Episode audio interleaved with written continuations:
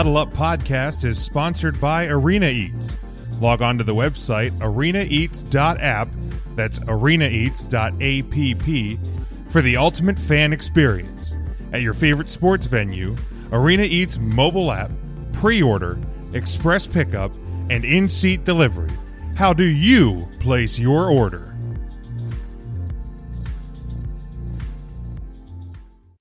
Hey, everyone in! Let's go! Huddle up on three! One, two, three! Huddle, up!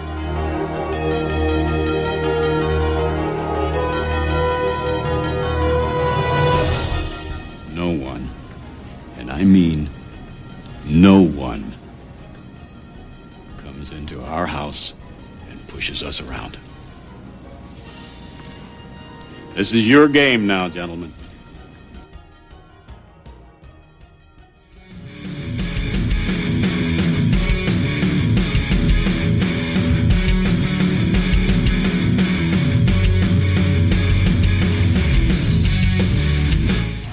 Rushing three, dropping eight. Uiagalelei steps up, loads and throws. It's caught. It's pitched backwards, up in the air. It's on the ground, still in Clemson's hands. And now it is down. It is over.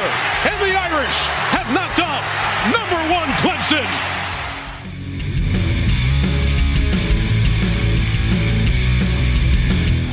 Fans on their feet. Rally towels are being waved. Brad Lidge stretches. The 0-2 pitch, swing and a miss, struck him out. The Philadelphia Phillies are 2008 World Champions of Baseball.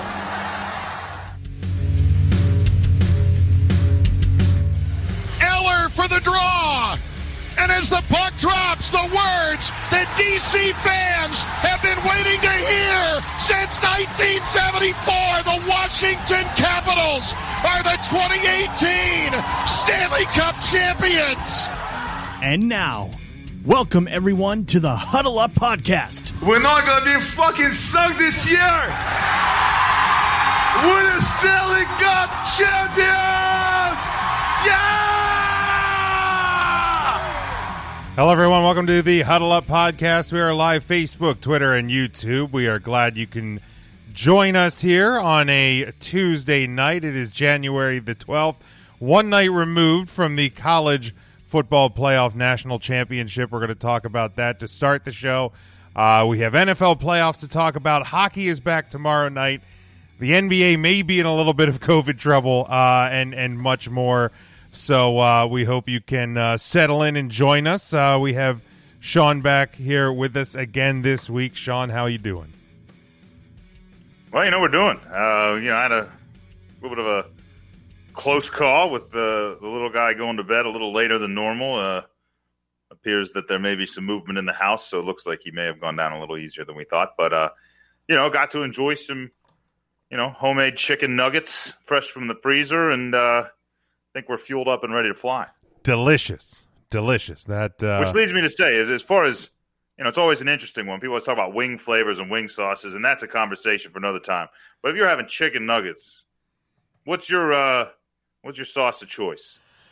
Uh, well, it depends. Are they chicken McNuggets? Are they uh, or are they some other?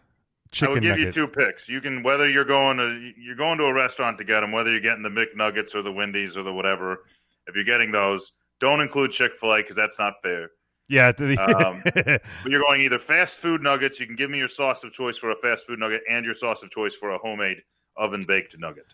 Okay, well if I'm if I'm going out and if I'm, if I'm getting a chicken McNugget, then the correct answer is the sweet and sour sauce That is correct. uh, That is from correct McDonald's. Uh, if if I'm baking them at home, um, you know, I'm probably gonna go with with like some sort of a barbecue because like it, it's not really a wing thing, so I'm not doing Yeah. like I'm not doing like a mango habanero or I do occasionally like taking the nuggets, toss them in some buffalo sauce, dip them in ranch, but that's kind Sure. of making your own boneless wing. right exactly. If you're just doing a dip, if you're ever doing the barbecue, try doing a little barbecue, honey mustard next to each other, stir them together. That's always a, a Well, that's- way to sweeten up the barbecue sauce a little bit. I mean, It's that's basically Chick Fil A sauce. which is one of the ones I have. A Chick Fil A sauce sold by the bottle at the stores now. Uh, we keep a, a Wait, like in grocery stores down there? Yeah, it's a white bottle says Chick Fil A on the Well, side. It's the actual Chick Fil A sauce. Because I know, I know at, at the Chick Fil A restaurants up here, like you can you can buy some of their sauces by the bottle at the you restaurant. that? You just go up to the counter and be like, "I need a thousand sauces." They're like, "Okay." you know, like because like My pleasure. the last time we went through, the last time we had gotten drive through Chick Fil A, I uh I was gonna I was they they sell a three pack. I think it's the Chick Fil two Chick Fil A sauce and a Polynesian. I think. yeah, check it out. Um, check it out in your stores. Um, But yeah, I don't think they have it in picked up, stores. uh, she's picked up um, Chick Fil A sauce a couple of times in a row. Said they have Polynesian and maybe another one Oh, uh, on the Chick Fil A line. that Polynesian sauce is, is is banging as well. It's real nice. It's real nice. I always like to make a semi uh, Polynesian. I went with the Chick Fil A, but I also one of my go tos. I like to take a little Thai chili uh, and and squirt a little sriracha into it. Mix Ooh, that together, like nice. spice up the Thai chili. Uh, turns into a real nice, uh, real nice dip for those nuggets. But Yeah, at uh, um, at, at the grocery store at we could probably just do a whole podcast on nuggets. you know? Probably. I mean, it's definitely like these sort of conversations are definitely like a football off season, like summertime podcast. Definitely. But We'll uh, but yeah, w- without a doubt. Um, right. But uh, yeah, Sean, let's let's jump into it. Obviously, last night uh, was the college football playoff national championship, um, and this one wasn't close either. uh, Well, Alabama- it was at the start of the game. well, yeah, I mean, and then they kicked off. Like right around zero zero. Yeah. Um, Alabama, of course, winning uh, 52 to 24. They are now the uh, for the sixth time in the last 12 years, your national champion. Um, uh, this one again, it, it wasn't close. Um, you know, I, I look at it and, and an interesting tidbit, and, and we'll talk about some some factors of of this and, and the playoff and, and what college football can do. But I saw this come out. Stewart Mandel uh, had, tweeted earlier the the ratings, the overnight ratings for the college football playoff national championship, uh, eighteen point seven million. This is the lowest of any national championship uh, through the playoff or the BCS era. The next closest uh, was uh, 2004 uh, USC Oklahoma, 21.4 million. Now, I, I understand that you know there, there's cord cutting, there's streaming, uh, and and in a pandemic season, um, viewership has been down as well. But I, I think I, I put a, I put some of this on too, and, and it's something we've talked about when we've talked about college football. Is no, I don't think people want to see the same day. And we had a discussion on our on our Facebook post about this. I don't think people want to see the same damn teams win year after year after year anymore. No, and I, I was going to say that right away. I mean, I know I was uh, I was following it, and and you know, kind of between things like following it on my phone. I was watching it, had streaming on the ESPN app and things, and but I, I wasn't tuned in. Like I wasn't tuned in like I have been in the past, and and uh, I think what you're seeing is obviously obviously the programs that are winning and doing well, like their fan base is growing. You have young fans, and you have fair weather fans, and um, you know, and of course you have the ones that are like, well, as long as it's the SEC. Um, you know, Sure. I- there's like Florida fans down here, like SEC wins again. I'm like, you can't beat Alabama. That's the only reason you're rooting for them. Like I've never like. Can you imagine that in the NFL where it's like, oh man, we lost to Dallas. At least it was someone from the NFC East. Right. Like I, I, I have never, I have, you know, like now, what I have, would it have like killed me if, if, if Washington had gone on and won the Super Bowl this year? Uh, like no, be- nobody has any reason to dislike Washington. right. I mean, it's, Alex it's kind of like, you know, it's, it, it's like the Pittsburgh Pirates, like, you know, or like the Orioles. Like if those teams do well, you can't really, you can't really hate them. But, and, and the story was good with, with Washington, but, But yeah, know. I mean, when you're looking at the same couple of teams, I don't know. I mean, I guess I mean people are like, well, there's Alabama, and I think if it, am I, you know, if, if Notre Dame had gotten in, obviously they would have had the TV viewership, probably both from those that love them and hate them. oh, right. I was going to say the haters um, would have tuned in. But I don't know. Even if Notre Dame hadn't gotten in, it would have been some weird one, like A and M uh, versus like Ohio State. And I know Ohio State's there a lot, but they're not there as often, at least in the last five years, as the other two. and I, and I feel like that would have been at least interesting to see if you know having a, a different part of the country represented. Um, you know, even some of the Pacific Northwest, or you know, I, I, don't even know where else you would look, but um, but yeah, just no parity whatsoever. Yeah, and and you know the the semifinal games uh, had higher ratings than the national championship. That has not happened in the playoff era. Um, so again, I, I think it's it's it's an issue that, and I mean, here's the thing: you you there's not a lot college football can do. Like no. you, you can't you can't. I mean, unless you investigate them and find that they're probably doing some illegal things, you can't just not let Alabama or Clemson or Ohio State. Uh, or, or, I think Andrew in the in the comments on the Facebook post did even point out Oklahoma's been in uh, I think five or six uh, college football yeah. playoffs. Like you you can't ban these teams if they don't do anything wrong. However, um, this goes back to the conversation we've had, for, for, you know, a couple weeks ago that college football, uh, you know, when we, we, you look at this playoff structure and it's four teams, and you know that a group of five schools never going to get in. Um, you're you're always going to have at least one Power Five conference that's not going to be represented. Like I, I, think when you continue to see results that, that, that, that go like this, and, and if you go another year or two that you know it's Alabama and Clemson or, or, Ohio State and Clemson or Ohio State and Alabama or maybe Oklahoma sneaks in again. You know, if, if these numbers keep dropping, that that we we've talked about the, the, the shift needing to happen in college football with the college football playoff. But if if these numbers continue to dip and you can't just chalk it up to to cord cutting, um, because the, there will be streaming numbers that come out because you know that that is a a huge part of today's TV viewership.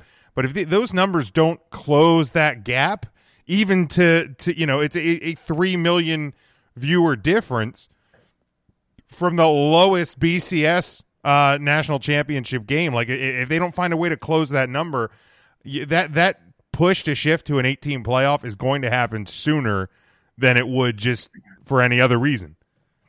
Oh, it absolutely will. And, and I was just thinking, I'm like, you know, what may have hurt them uh, you know, as much as people love an underdog, and, and I think it was the talk of the town was Ohio State, you know, tearing through Clemson after that uh, the, the first round.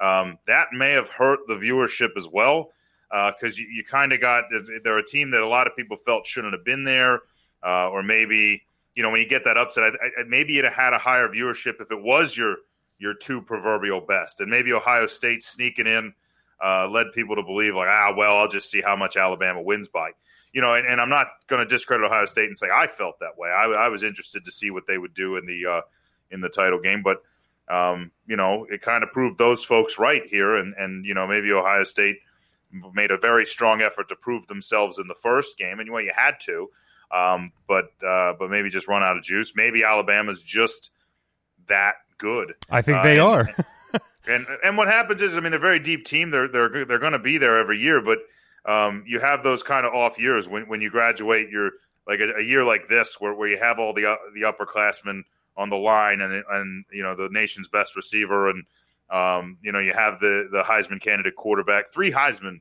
uh, finalists on that roster. By the yeah, way, that that um, helps. Um, yeah, that helps. Uh, so when you when you have that uh, when those guys go, you know you're still going to be very competitive, but sometimes that next year is the year to to kind of catch them, uh, and you just got to be one of the teams that does. But um, but I mean, the interesting thing is, and I know you and I've talked about it, and we've had some defenses on social media both before last night's game and since. Um, that you know, our Irish Notre Dame took a lot of flack for the beating, uh, and they they had the unfortunate task of being the first of the two games.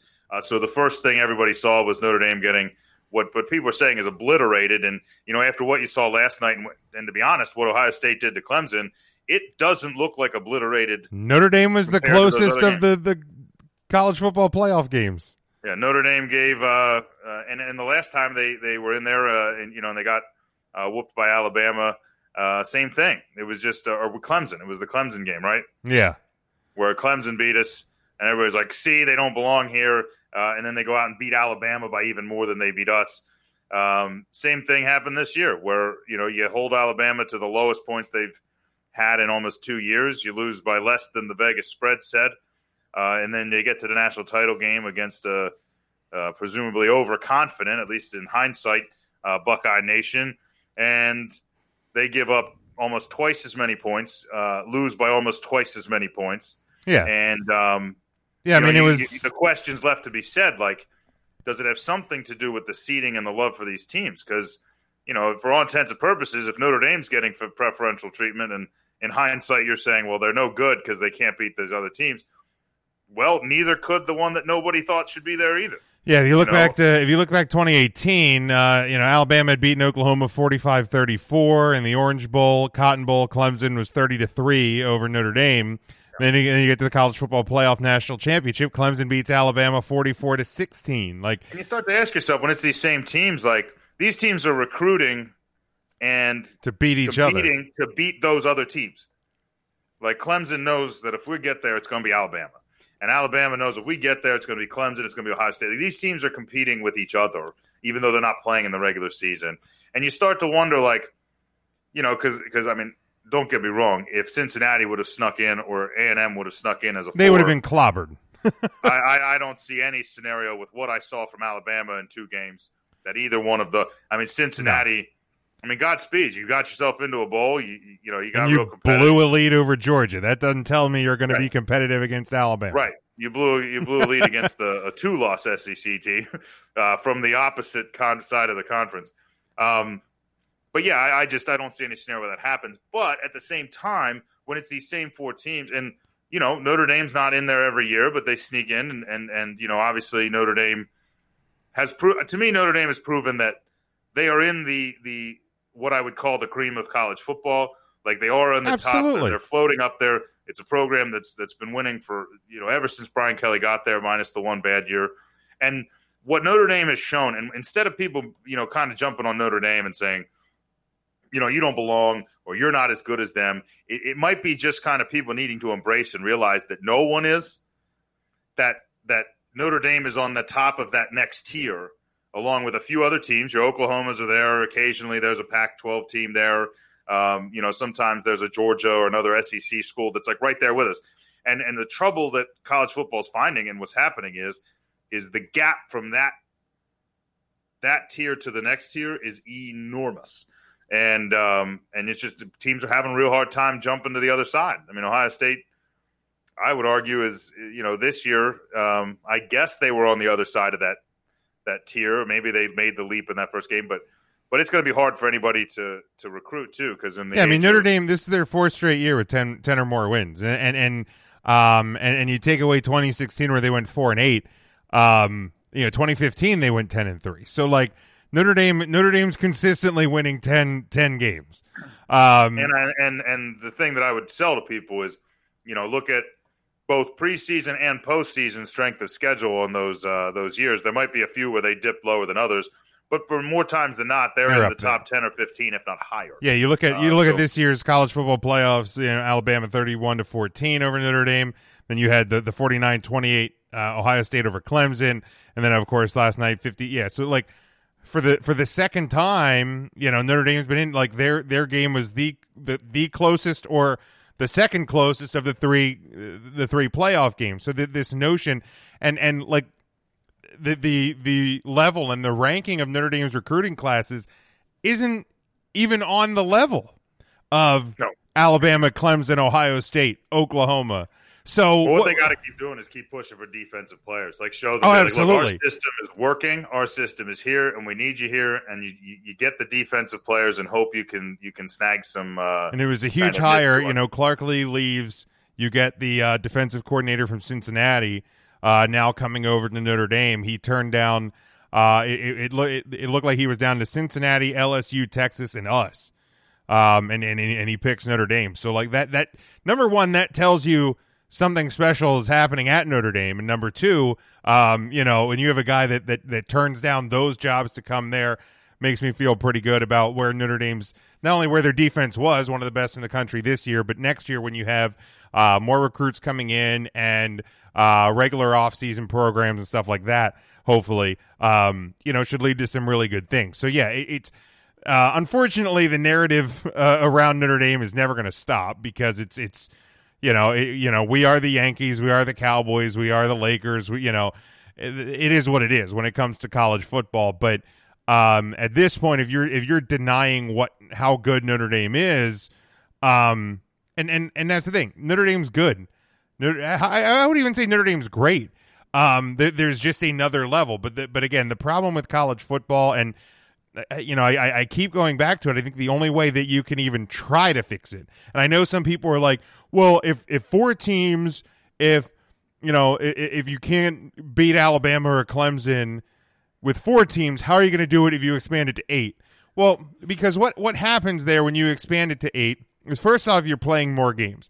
The more games you play, the more opportunity there is for you to make a mistake and somebody to capitalize on said mistake. But also, you know, within that eight teams, there might it gives your best teams an opportunity, right? Because to make a mistake and still get in, right? And you know, at this point, you know, if if you have, um, you know, because there one of the years, uh, well, it was the 2012 season, so it was still the BCS, but Notre Dame was the only undefeated team. Like Alabama and other teams had lost during the year.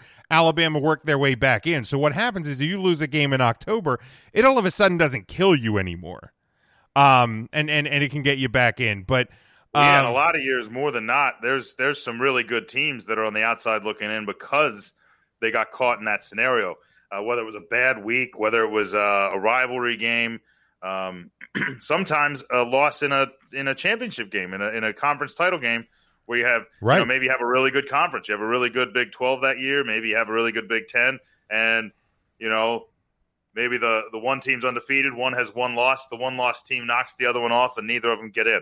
Now it gives both those teams an opportunity to play. Yeah, so uh, so and, and, that's that's the exciting thing. Is it exciting to see a team like Cincinnati or a UCF or you know anybody else that like is from Memphis that, that, that, normally wouldn't have been there get in. Sure, if they're undefeated and they're they're selling themselves and they're winning games by a lot, throw them in against the number one team. Give them a chance to play. But like, I think the more exciting thing for me is is the opportunity to see some of those programs that you know maybe they had to play Alabama already, and that's their loss. Like, how many years has it been a Georgia or an LSU or an Auburn that like the only game they they they really had on their schedule to like sell a playoff spot is the one team that's the hardest in the country to beat. And you know, maybe you get that second try, you could take them. Yeah, because you or can learn things. Does, you don't have to play them a second time. Yeah, you, you can you can you can learn. I mean, case in point, look at the NFL this past weekend. Uh, nobody really gave the Browns a chance, and they they get out to a hot start. Obviously, this you know the Steelers had come back, but the Browns were able to hold them off. So maybe that happens. Maybe you know a guy just gets rattled and and you know you can pull that that major upset. I mean, there's teams much lower than number eight that have beaten a number one team in the country. So I uh, would like to see it uh, possibly uh, expand in the future. Sean, we closed the uh, the we closed the college football season. Uh, I had uh, the pick right this week. You had the pick wrong, but I finished 36 and 29. You finished the year at uh, 40 and 25. Did I take Ohio State? You had picked them. Yeah, you had picked them with the points because it was uh, it was a pretty big spread.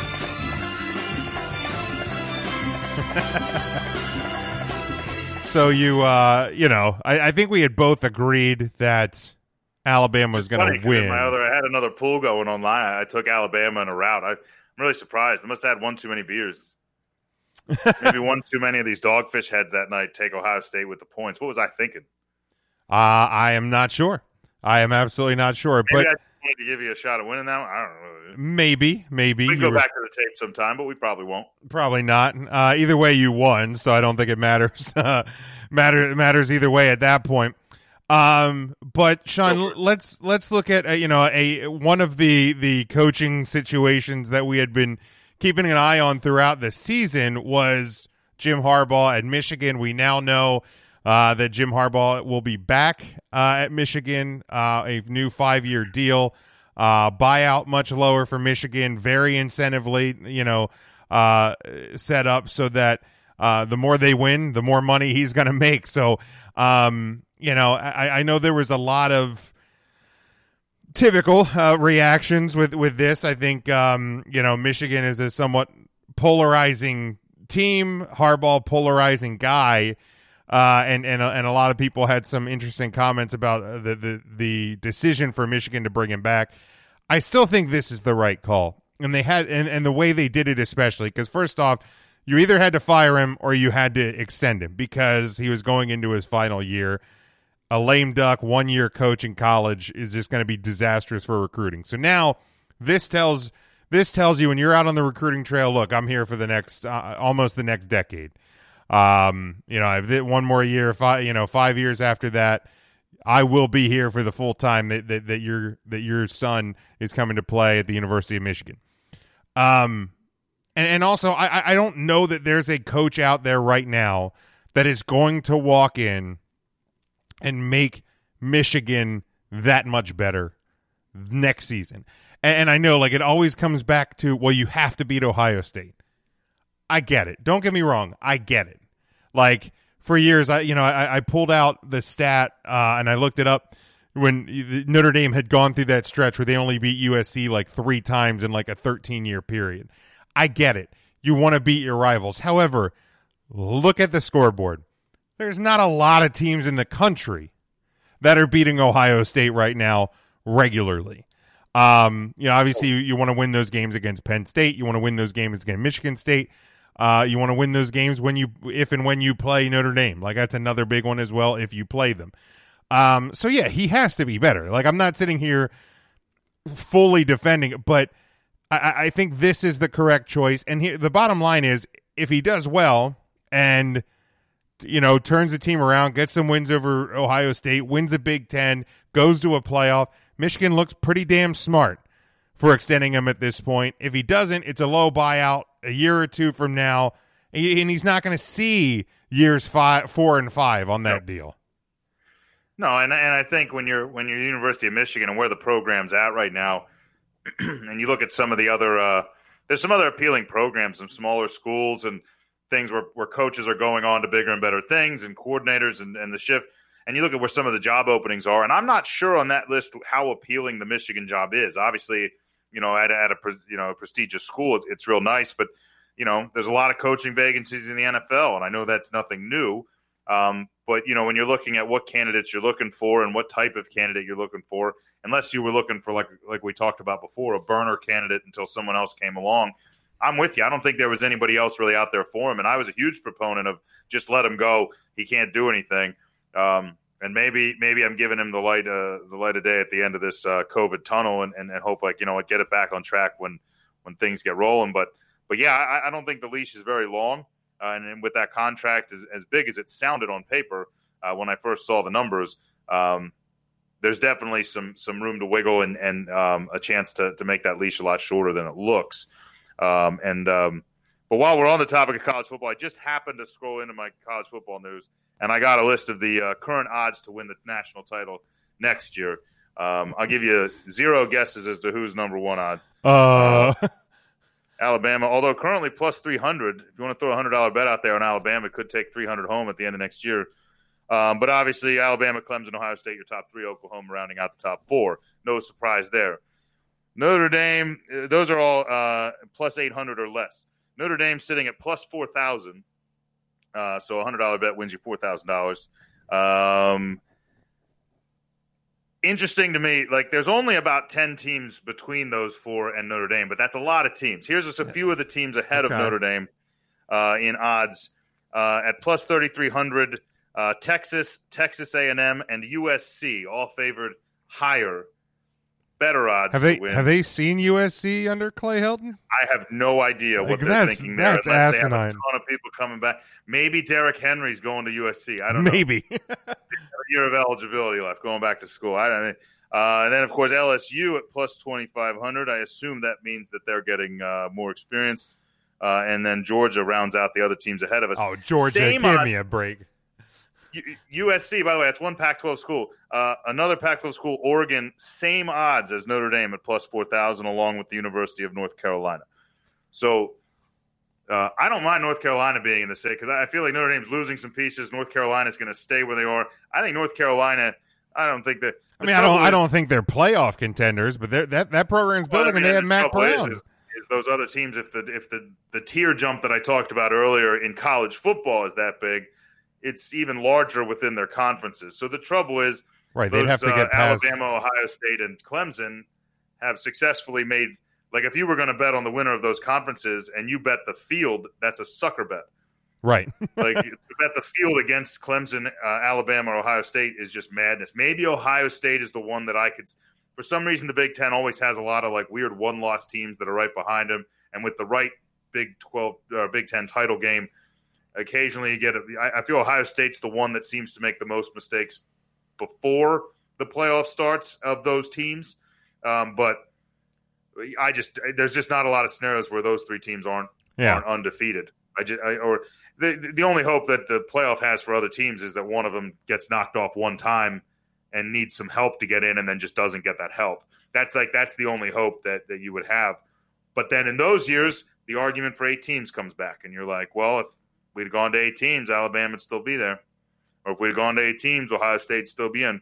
So I, I don't think there's a lot of push against eight teams from actual fans. I feel like that's a thing, but um, but yeah, as far as Harbaugh, we're on the same page. Yeah, and I, I mean, I, I, just look back. Next year, we're entertaining. I just look back at, at, at, their their last two seasons, and I mean, this is his record. These are his records at, at, Michigan: 10 and 3, 10 and 3, 8 and 5, 10 and 3, 9 and 4, and then of course this year is 2 and 4. But I feel like you kind of you kind of give a pass on on this season. You you know, good or bad, but especially if it's bad. Um, and I think a, a, lot of those years, unfortunately, was you know your your final loss was the bowl game, but now you're in the era where you have opt outs, you have injuries, things like that. But his his last two seasons, so in, in 2018 they lost to Notre Dame, and that was the year Notre Dame went to uh, the college football playoff. Notre Dame went undefeated, uh, and they lost to Ohio State, and then they lost to Florida um, in the uh, in the Peach Bowl. Uh, and then last year they lost to Wisconsin, Penn State, and Ohio State. Uh, and Ohio State, of course, uh, you know, was in the uh, was was in the playoff, and then they lost to Alabama uh, in the Citrus Bowl. So, I mean, y- yes, you are losing against your best opponents, but again, you have to look at where Michigan was when he got there, where they are now. I, I feel like a guy who's you know gone forty nine and twenty two um, in, uh, in in six seasons, and one of those being a two and four season with the with the the pandemic I, I feel like that's a that's a pretty hard thing to uh, you know to to say that he's he's not doing well, that he's not succeeding. So, uh, of course, Jim Harbaugh uh, will be returning to uh, the Michigan sideline uh, next year. Uh, cl- that's closing up the chapter. Obviously, if there's anything newsworthy uh, in college football, we will we will hit that. Um, you know, d- during our shows in the weeks to come. Uh, but now another coaching uh, situation that we have been talking about for, for the better part of the season. Uh, of course, the Philadelphia Eagles. And what were the Eagles going to do? Uh, a lot of buzz over recent weeks um, about their, um, you know, coaching situation. And now we know uh, that Doug Pederson is out uh, as Eagles head coach. Um, so, Sean, I, I, will I will lend the floor to you first, being the uh, being the Eagles fan. Uh, but for me, when the news came came through yesterday, I can't ex- I can't really say that I was surprised. Um, but you're you're three seasons removed from a Super Bowl. It feels strange, but I can't honestly say I was surprised. Well, it's the uh, the way of the era. I think. Um, you know, what have you done for me lately? And um, unfortunately, it wasn't a, a situation where the Eagles weren't just winning Super Bowls um, you know, this year especially. Uh, but even last year, getting into the playoffs, it's not like they um, they looked that impressive. He kind of snuck in uh, out of a, um, a, weak division again. Had to really scrap. You know, in both years, a very injury ridden team. You know, is is that a fault of a head coach? I, I don't know how. I mean, I'm not on on an NFL sidelines. I don't know if the head coach has a lot to do with uh, player conditioning. I know the Eagles run one of the more grueling camps in um, professional football, and, and I don't know that that was able to take place this year, but um, but I mean we're looking at five years. His whole regime has been an injury ridden. Um, even the Super Bowl run that year was an injury ridden right. year, and, that, and I mean not, not just not just Carson, which is a kind of a freak injury. You're talking guys who have a lot of you know tissue injuries and muscle injuries, stuff like that. That that you know that those things pile up year to year. Yeah, and I think it's um, you know, if it's not his fault or in any way, shape, or form, then then it's unfortunate. But at the same time, you know, it's got to look competitive. And I and I think the issue is is when you have you know when you sold the world and, and your city and, and the league on a, on the next man up mentality and, and the whole like you know we're we're all we got and we're all we need and you know it worked. I will I will always be grateful for Doug Pederson. I will always be Absolutely. grateful for the staff he had put together. But um, I mean, let's be honest the, the the coordinators and the assistant coaches that he had on that Super Bowl team were probably about as good as I've ever seen uh, assembled in, on, on a sideline, at least in Philadelphia, uh, at least since Andy Reid was there. Uh, and a lot of those guys, um, you know, were connected to Pederson via Andy Reid. I mean, a lot of those guys, uh, you know, had played either played for or coached with uh, either of those guys. And um, I mean, you're still seeing it. Frank Reich obviously put in a put up a good showing. Um, coached the first team to ever lose uh, while putting up 450 yards and no turnovers uh, against Buffalo this past weekend. And um, yeah, I think I think I think Reich's got a bright future ahead of him, and you know, obviously some other former Eagles coaches, whether before or um, since Doug Pederson was hired, are, are, still very alive as assistant and head coaches in the NFL playoffs. And um, I don't know. I, I think I think it was just a scenario where you know, does the move in Week 17 to to bench Jalen Hurts, um, you know, really come into play? I, you know, I think we live in a world where the media really um, and social media really uh, does a lot to push public opinion, but I don't know that Jeff Lurie has has uh, seemed like the kind of guy that would let that push it over the edge. Um, I, I, I'd like to believe that you know, especially knowing he planned on you know getting some reps in um, you know, for uh, for some guys uh, to begin with, um, and knowing that it probably helped your situation from a draft perspective. I, I, I don't see that being the end cause. I know they had a meeting scheduled where they uh, were talking about uh, the future of the team, and obviously a huge part of that probably involved Carson Wentz. Uh, so I, I think that's an interesting play going forward because I was under the assumption that you know Pederson would be there, Wentz won't. Um, I think there's a chance that Pederson's not there, and neither is Wentz. And from a cap and a franchise perspective, maybe that's the right play. Uh, maybe you leave it up to the next coach. I don't know, but um, a lot of question marks uh, as to the reason behind it. But I, I have a feeling that that Lurie had a, had a vision, and Pederson had a vision, and those visions just did not align. Maybe Pederson wanted certain coaches with him, and and Lurie didn't. Maybe they wanted to do some certain things with the draft, and and they had different opinions there uh, and they decided to just go separate ways. But uh, but Doug Pederson will always be remembered. Doug Pederson will be in the uh, Eagles Hall of Fame for sure, and um, I wish I, I hope he uh, has some success elsewhere. And you know, obviously, any coach that's won a Super Bowl has a chance at that Canton jacket. Um, so you know, well, and I mean, he, he's going to land somewhere, and and um, you know, not saying he's going to go yeah, somewhere. Strong rumor right now. Like uh, I've heard that. I mean, if I'm him, I, I probably want to go to Los Angeles, and uh, you have a great uh, offensive setup there. If you can get a defensive coach and build a defense with the Chargers, you, you have a lot of pieces there to build on. Um, but he, yeah, he's going to land somewhere. If I, if you I'm, also have expectations. I mean, do you though? You're you're the team that ever, that that time forgets in Los Angeles. That's a good point. Yeah, I guess. Um, so. you know, like everybody knows the Rams. Nobody even remembers the. Like you could probably ask a you know a thousand people on the streets of L.A. and they probably couldn't tell you the name of the second team. Um, you know, and and they're going to tell you what season football's played it exactly. So, I you know, I, I think the Jets there there's more expectation uh, than there. I mean, you know how to. If you've already coached in Philly, maybe, you know maybe what you're looking for with the Jets. There's more hope. Like there's a well, yeah. There's, there's a there's a fan base that that still holds out a lot of hope that someday it's going to. Yeah, the Chargers around. just don't have a fan base. Chargers like who cares?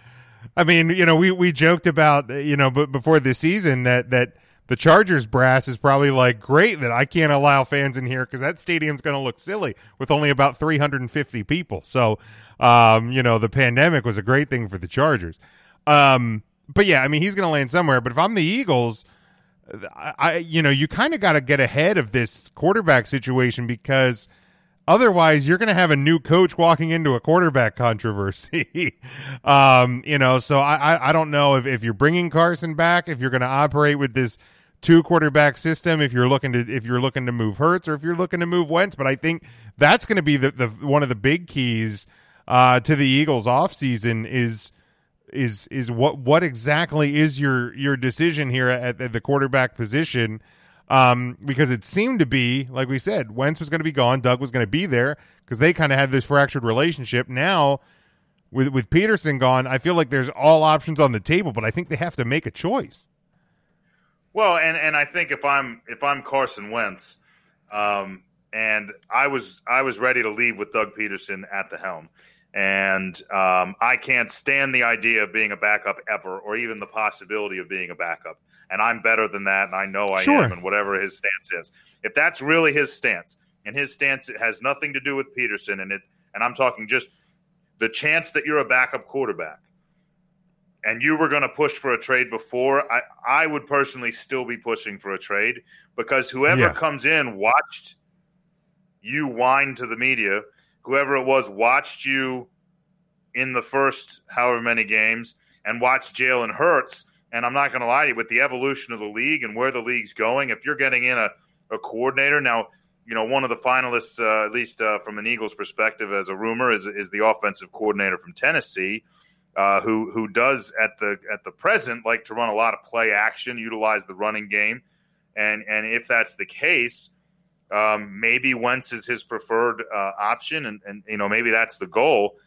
But if you're going to leave it up to the head coach and, and say, well, which guy do you want? Then you know, are you considering trading Jalen Hurts? And um, you know, I, I just wonder what the odds are. You, I mean, it's hard to get rid of a guy with that much talent on a rookie contract, Right. especially in a when you're going to be rebuilding. situation. And let's be honest, I think the Eagles are closer to a rebuild than a contender. So it feels yeah, like I'd put them somewhere in the middle of the pack on that. Oh, sure. I, feel They're- like the Eagles but- have enough quality pieces. But they're aged. The issue, They're yeah, aged. the issue is going to be, you know, who's going to stay and go. I mean, obviously, from a wide receiver perspective, you got to regroup, uh, and I think there's a strong chance the Eagles try to move up, uh, even from where they are, uh, and maybe Wentz or or someone like that is a piece in that in that in that trade or that puzzle. Um, but I think there's a chance they try to move ahead because I wouldn't be surprised if they're not thinking offensive line, which I couldn't fault them for thinking. Um, I feel like your pick's a little high, a little low to be thinking best offensive lineman, and a little high to be thinking next best. Uh, so, so I, I mean, would like to unless see him uh, make it. unless the, the the the receiver from Alabama is still there at six. I don't know that he will be. Or maybe they move up and just draft a third quarterback and just throw us all into a tailspin. Um, I'd be fine with that. Fields falls and they're like, "Got to take him." Got to get that Gotta quarterback. want the quarterback of the future here. well, and, and and if you're if you want the quarterback of the future, you want it to come from Ohio State. That that we know is a fact. That's what I in my time uh, as a college and NFL football fan. But uh, yeah, I just think if you're Carson Wentz, like if you if the risk of not starting, because I think that risk is still going to be there. Mm-hmm. You're going to come into a camp. You're going to have to prove yourself, um, and you're going to have to be aware that if that competition, even if you win in the preseason, and you start week one, that that as- that fan base has already seen Right. Jalen Hurts. and let's let's pretend that that it's close. If Jalen Hurts has a good one, but they choose you, your leash is short. You know, it's it's not something, and and maybe he's driven by that. He's a competitive guy. That'd be awesome. But um, but I still see in, in most scenarios from where the Eagles are and where their cap is, if Carson Wentz is willing to reshuffle his deal and, and, and get some wiggle room for a trade uh, to go somewhere where he'll definitely play, um, I'm still thinking about shopping him. And, and yeah, I I'm would. still one of the believers that thinks right now Carson Wentz is still a more talented quarterback than Jalen Hurts. I don't care what people say. I think he's got better arm strength. I think he's a smarter quarterback. I think he he he computes the game faster and better.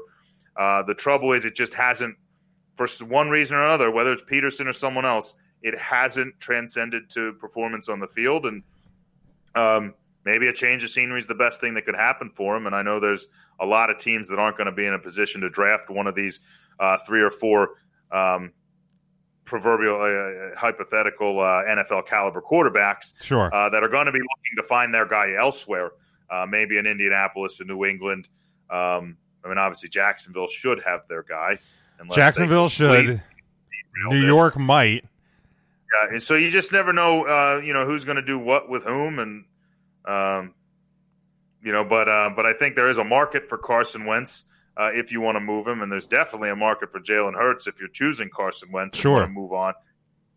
But I I don't know how you keep both. I feel like you said, Yeah, I feel like you can't.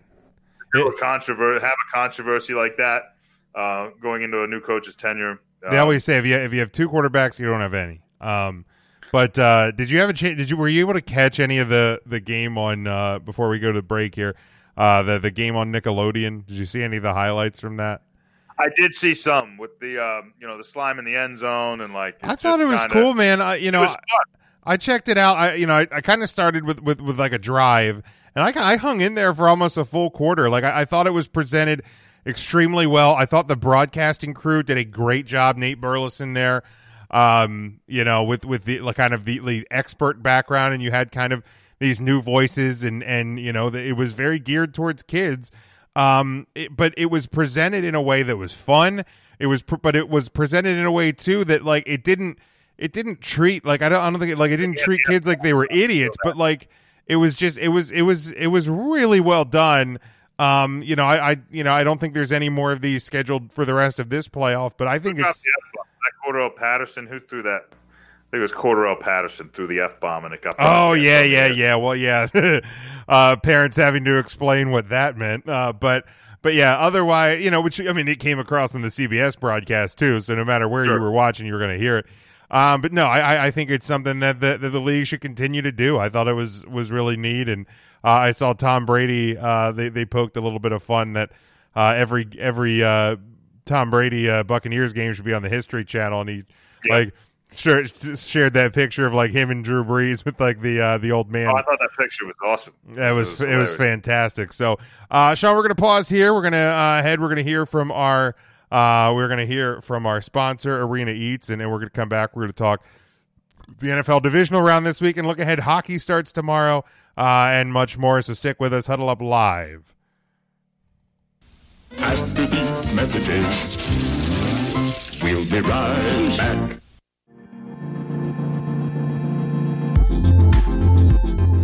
Huddle Up Podcast is sponsored by Arena Eats. Log on to the website arenaeats.app, that's arenaeats.app, for the ultimate fan experience. At your favorite sports venue, Arena Eats mobile app, pre order, express pickup, and in seat delivery. How do you place your order?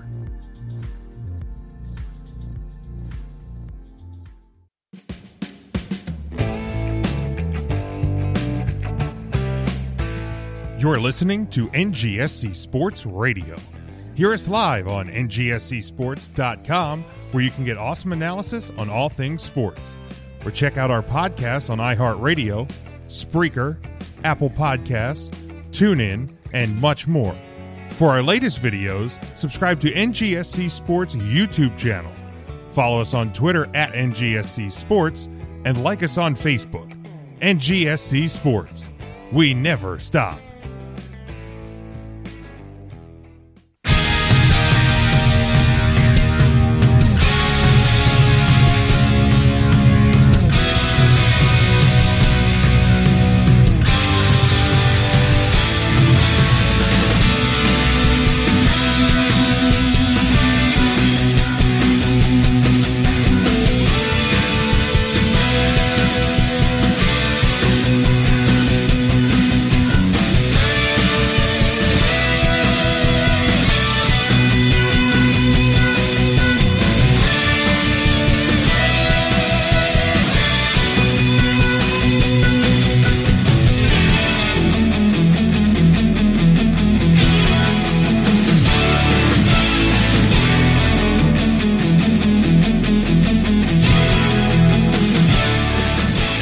Welcome back, Huddle Up Podcast. We're live Facebook and uh, our Twitter and YouTube channel as well. Make sure you are subscribed to us if you uh, haven't already. Go to uh, YouTube, go to all podcast platforms, including Spotify and Amazon Music. Make sure you follow us on social media at Huddle Up Podcast on Facebook and Twitter, as well as at Huddle Up Pod on Instagram. Uh, make sure you uh, tell your friends about the show as well. Get as many people. You know, I know football season is beginning uh, to wind down here, but uh, we still have hockey. We still have basketball. We'll have uh, baseball uh, up before we uh, before we know it. So uh, stick with us. We're going to cover everything throughout the the, the coming months, and yeah, we'll we'll sprinkle in some of those some of those topics as well. You know, we we we're talking about like the the chicken nuggets there before before the uh, before we started talking uh, about college football tonight. So we will get to uh, some other fun topics and discussions uh, as well. Um, so Sean, this uh, this past weekend in the NFL, uh, I went three and three for thirty four and thirty five overall on the season. You were four and two for thirty eight and thirty one. So you're beginning to pull away just a little bit more from me. I'm still trying to stay alive. And here we got a comment from from Tyler. He says, uh, "Let's drop the puck." He'll be dropping his division uh, predictions when uh, when we get to it. Yeah, we're gonna talk about the NFL games this upcoming weekend, but then we're gonna predict uh, the NHL uh, season here uh, coming up. So uh, obviously, four games on the on the docket for divisional weekend. Uh, we have the Rams at the Packers. The Packers six and a half point uh, home favorite uh, this upcoming weekend. Uh, 46 is your over under. This one Saturday at 4:35 uh, on Fox. Um, the Rams, uh, you know, doing the Lord's work, getting rid of Seattle and Pete Carroll uh, from the NFL playoffs. But I, I, I just I can't buy into this team as as being uh, being able to to dethrone the Packers, especially the way the Packers are rolling now. If they can't find their rhythm, the way we had seen with, with some of the the Colts teams uh, in the past, you know, may, maybe they can do that. But uh, I have the Packers. Um, I think they're not only going to cover the six and a half. I, I think they're going to win by a lot more. Uh, I'm going to go over. I think the Packers are going to score a lot of points uh, on the this Rams, especially if uh, Aaron Donald cannot play. There, there's still question marks about his health. Um, I have a hard time believing the Rams are going to do a whole lot defensively if Aaron Donald's not on the field, and that is why I'm going to go with the Packers plus as my lock of the week. You better lock it up. You better lock it up. No, you lock it up. You lock it up. Lock it up. Lock it up. Well, yeah, and I, I think um, you know when you're talking about the uh, the Rams, it's, it's a team that I've been pretty hot on, uh, especially in the second half of the year. They've actually uh, kind of settled some weeks for me uh, when I needed them to, and I had them uh, had them winning last week, and um, I, I, still think you know when healthy, they're one of the best football teams around, and they find a way to win either with or despite Jared Goff, whatever his performance seems to look like from week to week. it doesn't always seem to matter. Uh, but like you said, if Aaron Donald's not going to play, um, you know that that would be a huge hit to them. Uh, but it would just be one other thing that doesn't matter. Uh, I feel like uh, the Green Bay Packers are too strong, too hot. The only hope that the Rams have is if uh, the Packers were to come out slow uh, and um, maybe a little bit off with the week's rest. but with a team full of veterans, I, I feel like the opposite is true. and I feel like um, like they should all be pretty well rested. Davante Adams should be hundred percent. Aaron Jones should be hundred percent. Um, Tonyan rhymes with Funyon will be hundred percent. Uh, and um, interesting enough, this is the game where um, I shared it with you, uh, where offensive tackle Jared Veldheer uh, started for the Colts last Saturday. Um, wound up on their practice squad and was claimed by an ailing Packers team. Uh, and will become the first player in NFL history to play two postseason games for two different playoff teams uh, cut by, released uh, by the Colts practice squad to the Packers. So very interesting. Uh, I wish him the best. He latched on to a good one. Uh, Sure. So uh, it's a pretty good roster to be on uh, at this point if you want a shot at a Super Bowl ring. I'm going to take the Packers. I'm right with you. I'm going to run Packers and over with you. I don't really see a lot of reasons, and I'm not going to lock the game because I have been so high on the Rams. Um, but I will put a mini lock on uh, Davante Adams scoring a touchdown if you want to make that bet. Oh, uh, that- might even want to push it to two. Really going out on a limb there. push it to two. I'm going to say he scores two this week.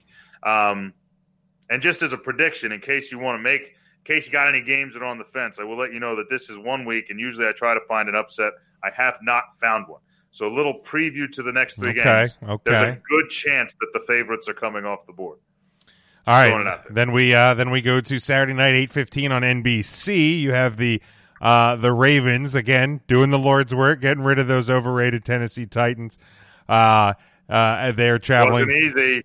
Not as easy as you thought it That's would be. okay. Wins a win, baby. Wins a win. Uh, my Baltimore Ravens. Uh, Dez Bryant, my guy. Woof. Got to watch out for some of those late hits, though. Uh, ran, ran ran a cheap shot, but uh, uh, Uh, they are at the Bills. Bills a one and a half point home favorite. Uh, 50 and a half is your uh, over under on this one. Uh, I'm going to keep rolling with the Ravens. Um, you know, this is basically a push uh, at one and a half. you know, I mean, obviously you can win by, uh, you know, the, the Ravens could lose by one and, and, and cover. But uh, I think the Ravens win this game. I wasn't overly impressed with Buffalo. Um, you know, I know I know Indianapolis is, has been pretty scrappy with their defense, but um, you know, I, I expected a little bit more out of the Bills. Uh, and again, I think the Ravens are just playing really, really well at the right time of the year. So I'm going to go Ravens plus. I'm going to take the over, though. I feel like this is going to be, um, a, you know, an, an offensive game, even though both defenses can can be pretty good. Um, you know, it's hard to stop Stefon Diggs, and it's hard to stop the Ravens running game. Well, when you say the Ravens running game, I assume you're talking about Lamar Jackson. Uh, I feel like J.K. Dobbins has really kind of stepped into his role and, and has done a great job, but I feel like Lamar Jackson – uh, and his rushing ability is what really sets that apart. Although I find it funny that the overrated Tennessee Titans uh, essentially hold a lead through most of the game. Uh, Baltimore's got a clam from behind against an extremely overrated Titans team, at least in your eyes. Um, and you weren't impressed by Buffalo. Um, either way, uh, but I, I, feel the opposite. I think you're right on the over. I think you're going to see a lot of points, but um, I'm on the other side. Uh, as much as I, um, I feel Buffalo didn't want to be in that close of a game. Um, to be the first team to beat uh, an offense that threw uh, put up 450 yards and no turnovers to do it without turnovers and basically just find themselves in a shootout. I feel it's just an example of what we've seen from Buffalo in the second half of the season. Um, even when the defense has sputtered or they face a solid opponent, uh, they found ways to win in uh, kind of multiple facets. Uh, they, they've won a couple low scoring defensive shootouts. Uh, they've won in some absolute blowouts, and they found ways to win now in, in, in, an offensive shootout. Uh, and I don't think it's going to need to be that. Um, I see we got Tanner putting a prediction in here of 38 24. Uh, I don't think that's a bad prediction. I think it might be a little high, uh, but I feel like um, I feel like you could see a multiple score um, uh, win here. I, I, feel like Baltimore's uh, defense was supposed to do better, and Tennessee's defense was supposed to do worse. and I think both of them kind of stepped up to, to where I thought they would be. I, just needed my Titans to pull that one out, but they couldn't do it. uh, I'm going to take the Bills. I'm going to take them. Um, sure, with the points, whatever. Basically, like you said, a pick them, uh, yeah. uh, and I'm going to take the over. All right, then we move to the uh, two games on Sunday. This one at 3:05 uh, Eastern Time, CBS. It is the Browns coming off their victory uh, over the Pittsburgh Steelers. Thank you, Cleveland, for hanging on to that one. Uh, they travel to the defending Super Bowl champion, the number one seed, uh, the Kansas City Chiefs, nine and a half point home favorite. 56 is your over under. Um, you know, Cleveland, it's a great story. You know, you got into the playoffs for the first time and God knows when. You got a playoff win for the first time since God knows when. Um, but you were up 28 to nothing. And in the first quarter. In the first quarter. And the Steelers, the Steelers got it back within 14 um, sorry, Cinderella. It's hitting midnight. You're not. You're first off. You're not going to get up 28 on the Chiefs, and if you do, they've proven over the past couple years it doesn't really matter. Even if you have a lead going into the fourth quarter, uh, the Chiefs are going to win this game. The Chiefs are going to cover, and I'm taking the over. Uh, the Chiefs score points. The Browns are going to have to keep up. Yeah, and I, if, if, the one thing I will defend Cleveland on is is on the the what appears to be a collapse of that lead. Um, I feel like Cleveland played it the right way because the only thing they did wrong is I don't feel like they ran the ball enough. I don't know if they were trying to save that running game, uh, save Nick Chubb. I don't know what they were doing uh, by not giving him the ball a little more. Uh, but uh, I will say this that um, they they made the right call. Uh, you know, I picked against uh, Cleveland because of Baker Mayfield. Um, and I feel like Cleveland won it the one way that proved me right and wrong at the same time by not letting Baker screw it up. Uh, they called plays for him to throw. He was throwing way more than he should have been, but it was uh, pretty well designed. It was very safe passes, uh, and it was well designed to get the ball out of his hands, whether to a receiver or a sideline. And Baker did enough to hang on to it, uh, and props to that. But, but yeah, I'm with you. The buck stops here. I will say that if Baker Mayfield finds a way to prove this pick wrong and win a second one, that I will I will sabotage you by picking the Cleveland Browns, whoever they play in the AFC title game. I will I, I will destroy you with my confidence in you. And by predicting it, maybe I've already destroyed that ability to to, to do that. But it's going to happen. And what else is going to happen is Pat Mahomes uh, and the uh, now much healthier Kansas City Chiefs uh, are going to um, kind of get. I'm not going to say it's a walkthrough, but as far as a, a you know uh, division round matchup, this is about as, as good as it gets. I think if you're if you're Andy Reid and the Chiefs, um, but they they've sputtered on offense of late, uh, at least coming into the into the playoffs, and, and the defense has not been uh, astounding all year. Hopefully, uh, a week to prepare. Andy Reid on a bye week is real hard to bet against. I'm Sure. going to take the Chiefs. I'm going to take it by more than ten because this is going to be uh, this is going to be a two touchdown or more win. Um, I, I don't think it's going to be pretty, but but again, congrats to the city of Cleveland. Uh, you're on the map again, and um, you know there's a lot of bright future ahead of you, especially with uh, Oh, sure. teams in the division. Uh, I, I say um, I say Chiefs. I say under underperforming uh, Pat Mahomes' offensive late and the Cleveland Browns. I don't think they quite get to the to the number. I'm gonna go under with the Chiefs. Uh, and this you can lock up. All right, hold on. I have to. I had to reload the board. Reload the board. Should I say it again? Lock up. You better lock it up. No, you lock it up. You lock it up. You lock it up. Lock it up. I did lock it up. You did. You did. Uh, Tanner had said the uh, the Chiefs win by ten. He thinks the Browns will uh, make it a little closer than on paper. Uh, All and right, then- Tanner, you're wrong. I mean, at ten more. at ten points, plus. that's still Chiefs plus. Like, let, us keep that in plus. mind. 14 plus. Uh, and then we go to uh, Sunday night uh, at six forty uh, on Fox. It is the Tampa Bay uh, Buccaneers who survived against the Washington Football Team. A game you and I both had right. The the, the Washington Football Team covered. Um, you know they they did what they had to do. Heinicke, Heineken, uh, Miller Light, whatever that guy's last name is, he looked fantastic running that offense. Um, you know, and and and quite the quite the story there.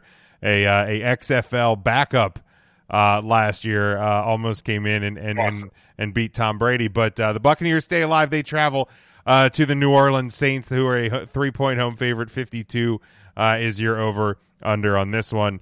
Um, you know, I, I, I again, we, we talk about teams that that didn't really impress me, and and you know, the New Orleans Saints are one of them. Now, is is it just uh, because you finally had Kamara and Michael Thomas, and you finally had those pieces back, um, or is it a sign that you know? Some of their victories were, were a little inflated. Again, we, I've talked about all year, so it's not it's not just an indictment on the Titans or it's not just an indictment on the Saints. Like there's a couple of great teams, there's a couple of terrible teams, and then there's like 25 teams that are in the middle. You know what I mean? Like there's just a lot of in the middle football this year. Uh, and I feel like that partially the, the the pandemic and everything around that to blame for it. Um, but but I, I like you know again Antonio Brown's heating up. Run game looks like it's heating up. Defense can do just enough. Now a taller task this week for the Buccaneers defense, but uh, I'm going to continue to roll with Tom Brady. I'm going to continue to roll with these Tampa Bay Buccaneers. They're going to cover. They're going to win this game, but I am actually going to go under. Like I like I just something tells me that it's going to be a little bit more defensive and and and kind of using the ground game on both sides of the ball or on both teams. Yeah, I um, I, I, I think I kind of took from the Saints. Um, I think the ball just kind of bounced the wrong way a few times, and I think they wound up, you know, against a better opponent. Would have been one of those like scratch to survive kind of uh, kind of wins.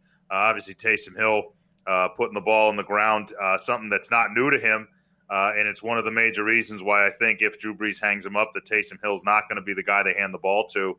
Uh, they seem to the team seems to love Jameis Winston as a as a teammate. Uh, he's great in the locker room. Uh, had a slight slip up uh, calling out a uh, an opponent on the sidelines this week, but um, has been generally just a solid teammate, and and and Payton seems to like him, and I think he's the guy going forward, at least in the short term. But um, but I like uh, I like New Orleans here. Um, I feel like a lot of that uh, kind of sputtering did have to do with the fact that Michael Thomas uh, back after several weeks off, that Kamara uh, getting back to health. Uh, I think you saw, uh, you know, as good as Kamara looked in the game and always looks. I thought Latavius Murray in, the spots he was asked to, to compete in looked really good, and um, and of course, you know, anytime you have Drew Brees. Um, now, this is a matchup of two quarterbacks that if I'm in the playoffs and I'm handing it to a guy, these are two pretty good guys to give it to uh, between Drew and Tom. And, and I know uh, it would not be a very popular pick with my neighbors or in this area. And it's probably bad I got my windows open down here in uh, Tampa Bay. Uh, but I will let Tampa know that the buck stops here.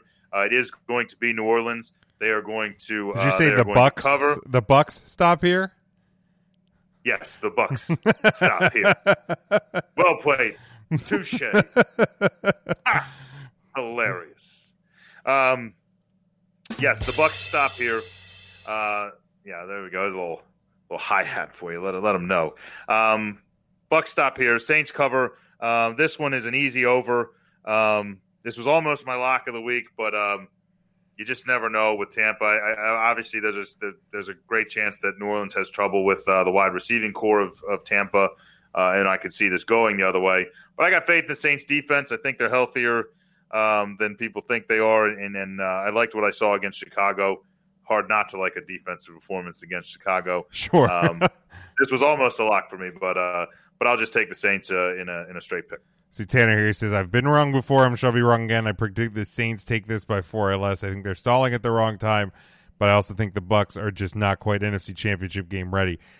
Um, I feel like it was either Tan. I might have even been Tanner back. I think it was like week one when Brady threw a couple of picks.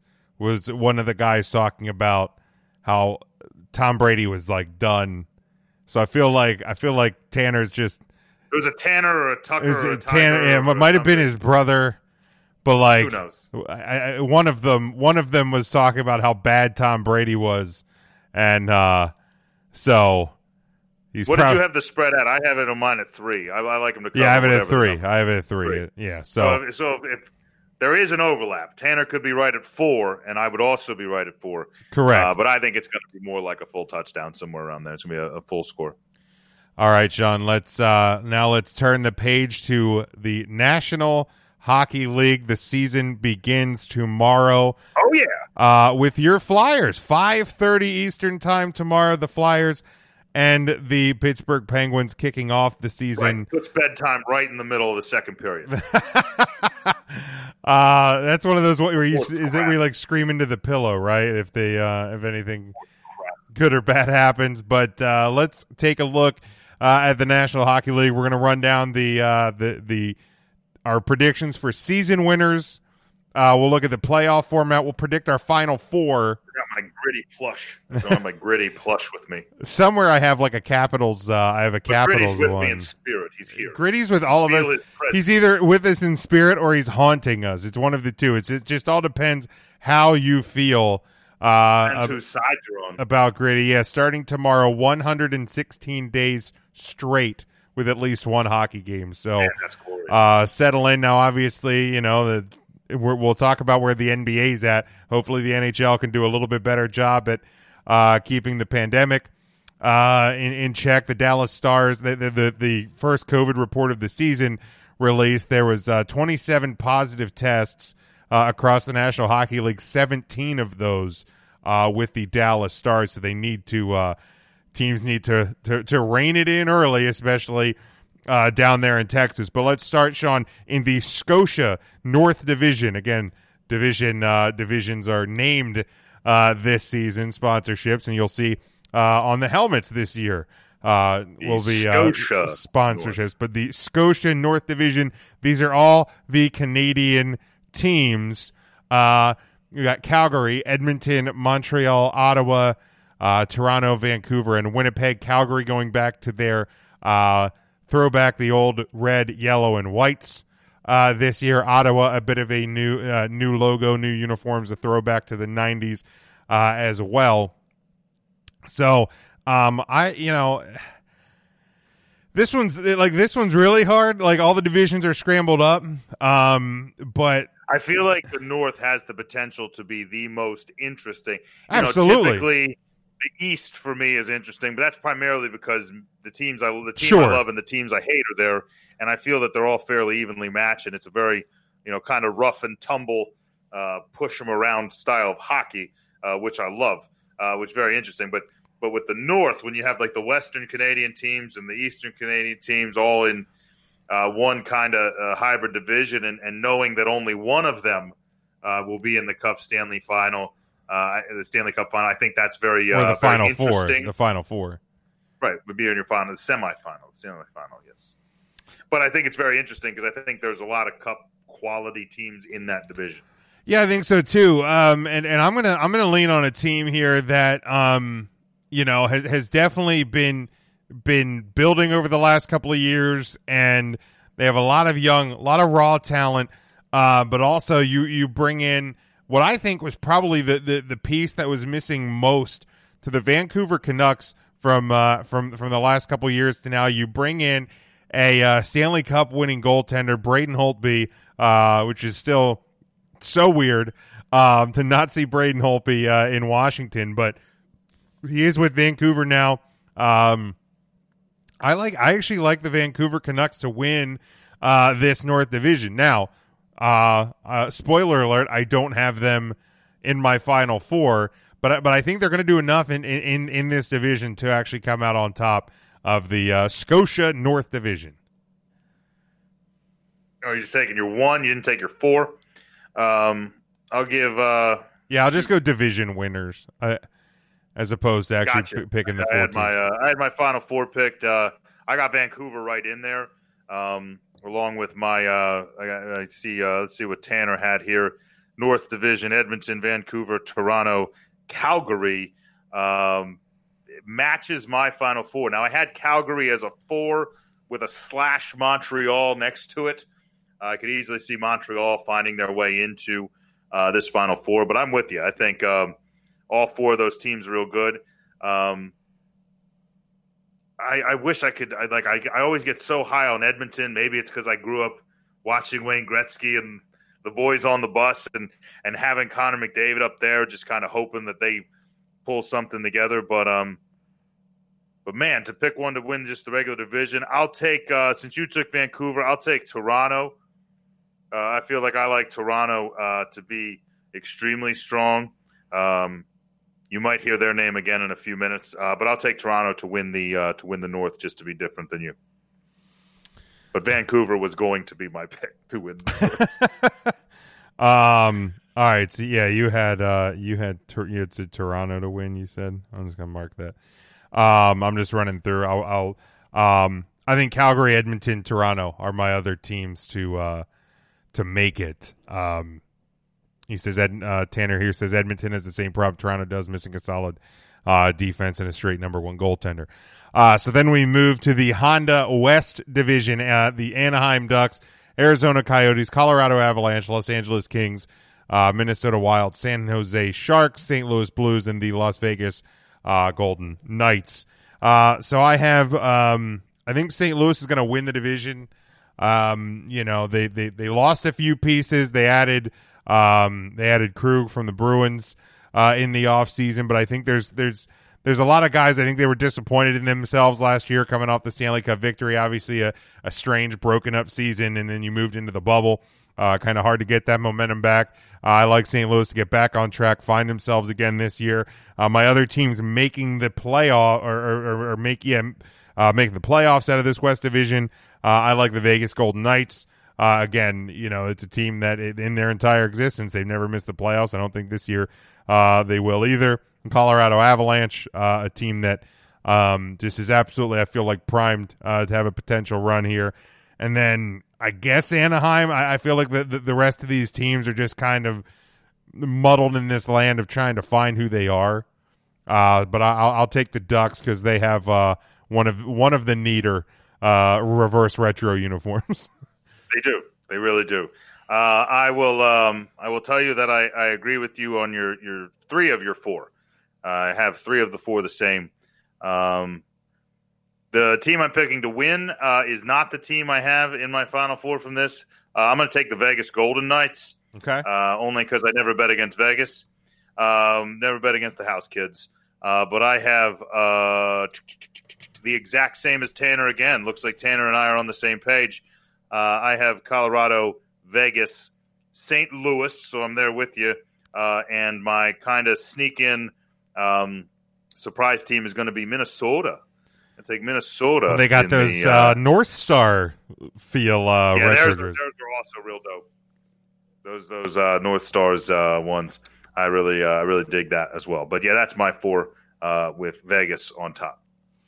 All right, then we move to the Discover Central Division: the Carolina Hurricanes, Chicago Blackhawks, Columbus Blue Jackets, Dallas Stars, Detroit Red Wings, Florida Panthers, Nashville Predators, Tampa Bay uh, Lightning. Of course, you're defending Stanley Cup champion. This one I feel like is the uh, is like the most mishmashed because you have you have a good mix of Western traditional Western Conference teams, Eastern yeah, Conference as teams. like throwing, throwing you know, you're you're spread out with each other. You're spread out to Dallas. You're spread up to Chicago, uh, and then you got like the Nashville, Florida. You got Detroit. So you got the Detroit and Chicago. hard to predict. You got Detroit and Chicago. Uh, that rivalry back uh, for one year within the same division.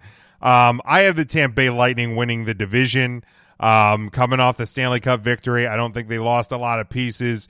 Uh, this is a team that that year after year after year we we always talk about that they were always on the cusp and they just never got over it. Now they finally got over it. I think they're going to continue to roll. I also like um, Nashville to get into the playoffs. You know, they were a team that I thought had some potential in the bubble. They didn't meet it. They were hot the second half of last year. Dallas, who of course went to the Stanley Cup final, and then a team that surprised people late in the season uh, as they were still playing, and then once you got into the bubble, uh, the Chicago Blackhawks. I like the Blackhawks. This this new youth movement uh, that they kind of have going. Uh, so those are my four playoff teams out of the Discover Central Division. Uh, yeah, I mean, I, I think it's a it's a very interesting division. I, I'm not sure what it's. I think I'm afraid. I was like having trouble picking this because I don't know what the the breed of hockey is going to look like, um, and um, I just uh, I don't know. Um, I don't know what to what to expect. Uh, now, I did have. Um, I, I do also have uh, Dallas in there, and I have Tampa Bay, of course, in there. I'm right with you. I think Tampa Bay is going to win the division. Uh, I feel like um, you know they're real hot, and of course, like I've been kind of following. It's been very easy to follow their off season for me. Um, and and there was a point where they thought they were going to lose anywhere up to like eight starter, eight well, eight starter ish players, eight very crucial players. I think they really only lost like two pieces that played uh, what you would call like starter or two man um, uh, minutes. Uh, and of course, they still have arguably the best goaltender on the planet uh, from day to day. So, um, pretty hard to bet against them. Um, so, I'm going to take them to win the division. I also had Dallas in there, uh, despite the COVID cases. I think everything will work out fine. Uh, then we start to differ. I had I had a, a, a, another member of the youth movement in there. I have Carolina. It actually looks like I'm with Tanner again. Uh, I have Tampa Bay, Dallas, Carolina. He has as his four, but I didn't really number mine beyond one. Um, but I got them in there, and I was going to take. I had a slash, and ironically, it's you and Tanner. I had Nashville slash Columbus. I'll ride with Tanner. Tanner and I are on the same bobsled, going down the same horrifying hill of ice. Uh, I'm going to take. I'm I'm running with Tanner. Uh, probably right up until the east. Get Rod Brind'Amour out out of my life. But uh, but I liked everything I saw. Another team very similar to what you said about Chicago, uh, a team that like young team uh, outperformed themselves, gets to the bubble, plays real well. Uh, I thought they did an awesome job. They impressed me, and there's a ton of youth on that team, uh, and I like their spirit. What Tan- Tanner? he Tanner says a little scary. You guys are. Yeah, Tanner, for your for your protection, I- I did not put money on my picks, but the fact that yours are with mine, I hope you did not put any money on your picks either. Uh, it could be a very scary thing for you. Um, if you did, I'll. I'll All right, and then then Sean, we move to the Mass Mutual East Division, the one that obviously you and I uh, both uh, keyed in on uh, more than any other. You got the Boston Bruins, Buffalo Sabres, New Jersey Devils, New York Islanders, New York Rangers, Philadelphia Flyers, Pittsburgh Penguins, and the Washington Capitals. This feels like a classic old school division. This you know this this just feels right when we're talking hockey in the Northeast. if you can, fi- if I can find it on Vegas, I'm going to throw five dollars on this division having the most penalty minutes of any division. Uh certainly could. So I almost feel bad for the Buffalo Sabres. I, I really almost feel bad for them. Uh, they're just going to get. almost. I don't even care if they're in this division or not. I just feel bad for the Buffalo Sabres. I'm happy that the Capitals start their season in Buffalo for two games. I feel like uh, that's a good way uh, to start the Peter Peter Laviolette Peter Laviolette era in uh, in in Washington. Uh, you start up there in Buffalo. So I actually uh, I have the Boston Bruins as much as I absolutely hate it. I have them winning this division. Um, you know they, they're you know year to year. I mean, you lose Chara, you know you lose Krug, but you've added a couple of pieces. Uh, but I think you know you still have you still have a good core there from from what they've done year in year out. Um, and then my other three playoff teams, of course, my Washington Capitals, uh, especially with Peter Laviolette. Um, I think there. That guy's going to have this team reset, refocused, and and and and clipping. Hopefully, uh, Ovechkin can get as hot uh, scoring goals as he was last season.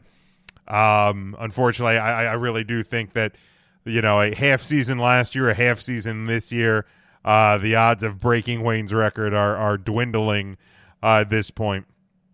And then my other two playoff teams are the Philadelphia Flyers. Uh, I think that team is is is really uh, really set up for success. And then um, I, I think the New York Rangers, man, like they they were a team going into the bubble last year that I thought was really starting to click. Um, now you did you you are losing a, a, huge leader in the locker room, Henrik Lundqvist. Now, of course, we wish him the uh, the very best. Was supposed to play in Washington this year.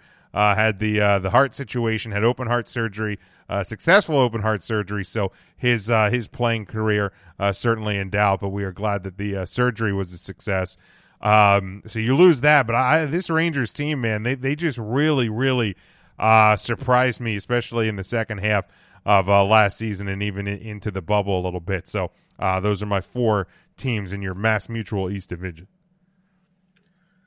Yeah, we're not um we're not that far off uh, for a team like Tanner said. The uh, a lot of parity in this division, making it the hardest to pick, and I think he's right. I mean, obviously, I was going to have my uh, my Flyers in there.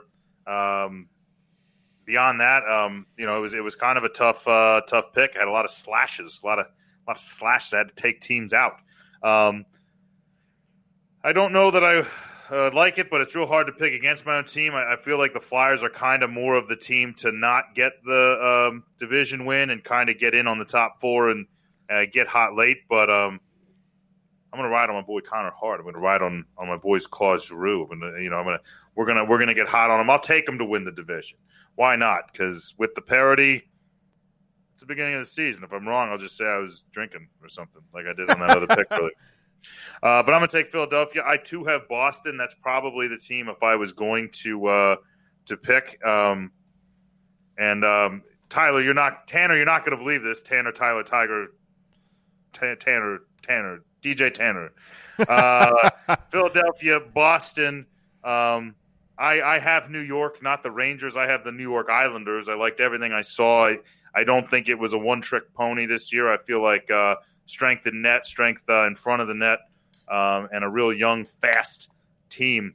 Uh, my only fear for the Islanders would be that they're almost too fast and young, that, that they play too, I don't want to say too West Coast. I don't like to be like the East Coast was, but there are divisions where that speed game is kind of more the deal. And, and I think in that North, you're going to see a lot of it.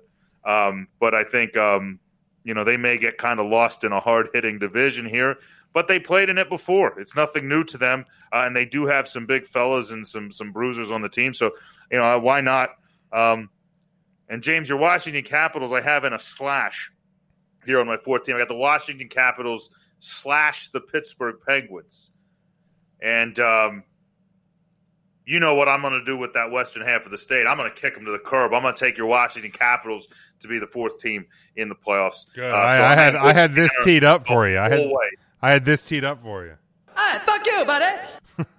yeah, yeah, suck it, Sidney. Uh, we'll see you. Uh, but we'll, um, yeah, we're gonna we're gonna push Pittsburgh out. I, am not sure with the the way the divisions shake up and the four coming out. Uh, unfortunately, there's going to be some um, typical playoff teams either way. Whether I'm right or wrong, you're going to see some teams that a lot of times just kind of the way that East is normally seeded uh, you're just not going to see them because they're going to get lost in the shuffle. Yeah, because normally it's it's three from a division and then two wild cards. So like you know, if if the you know, I think what we've seen over the last couple of years is like the Atlantic, which you know, uh, Boston, Tampa Bay have been among the elites. But then there's a lot more, you know, New Jersey and Buffalo and, and teams like that that have not been very good.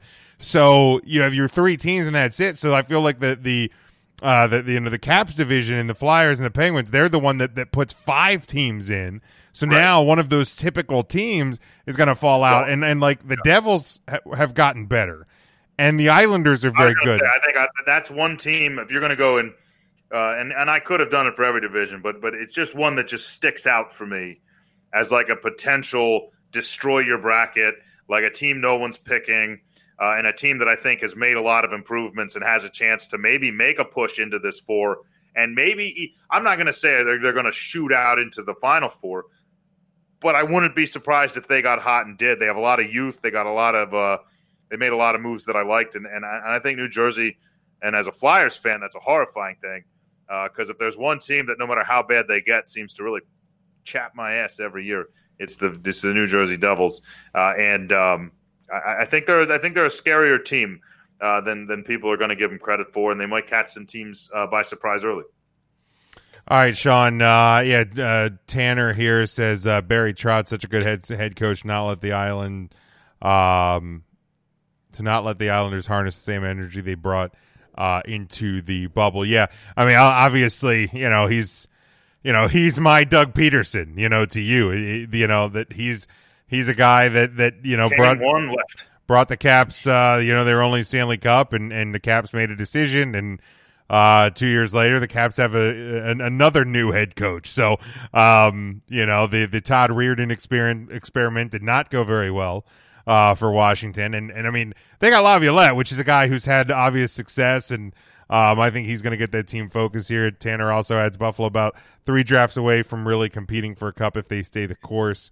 Three uh, drafts away is a scary place to be. Um, yeah, I mean, three drafts away, and then I, they were three more drafts away. You make the wrong pick at the top of a draft, and it just like seems to just cripple you. I don't know what it is, but these teams that like this is the guy. Alexander Daigle, that's the guy. Uh, and then you just and then it just isn't, and and you're just I don't know how. I don't know. I guess if you draft poorly at the top of the first round, you kind of draft poorly at the top of every other round. But still, um, it just kind of didn't work out. And then you finally get your your Buffalo needs to find that marquee player. They need the guy to to sell the jerseys, to to score the goal. You know, whether it's that or or just find a solid goaltender to build around. Um, but until they find one of those two pieces, I think they're in trouble. Yeah, it is what it is. All right, so Sean, let's look ahead. Um, you know, to um, you know June or July, uh, when the uh, Stanley Cup playoffs get underway. Uh, so as usual, summertime hockey finals. So the format this year, uh, the first two rounds are your divisional rounds. So, like we said, four teams from each division uh, get into the Stanley Cup playoffs. One seed versus four seed, two seed versus three seed.